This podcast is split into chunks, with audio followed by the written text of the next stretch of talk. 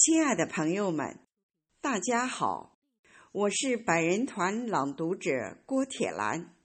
在新时代新征程上，为国育人、教育好下一代，是我们肩负的历史重任。今天我诵读视野的作品：教书是老师，育人靠父母，请您聆听。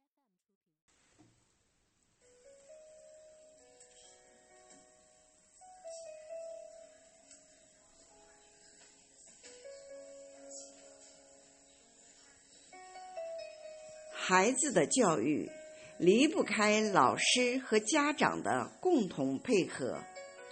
一位资深的班主任曾说过：“家长与学校配合的越好，教育越会成功。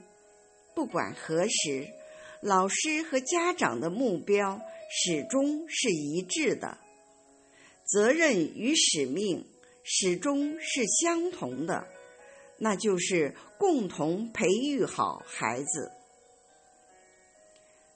教育若只靠老师，那就真的耽误了孩子。很多家长以为把孩子送进学校就可以撒手不管了，自己对孩子的生活和学习方面关注的很少。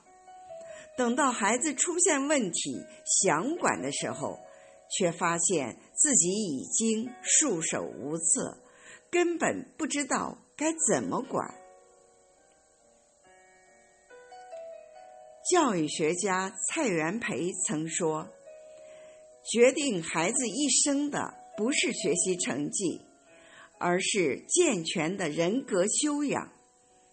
学校是教书育人的地方。”但不是父母选择放养的理由。任何一个优秀的孩子，都不是横空出世的奇迹，而是有迹可循的因果。他的因在家庭，他的根在父母。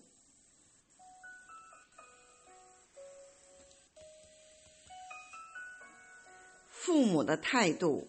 是给孩子最有分量的爱，关乎着他们一生的命运。我们追求的教育，不应是让孩子考一个满意的分数，而是让他们有一个完整健康的人格去面对人生。教育之根本在于育人。父母培养孩子健康的人格，比成绩更重要。人格的优秀，才能真正助力孩子的成长。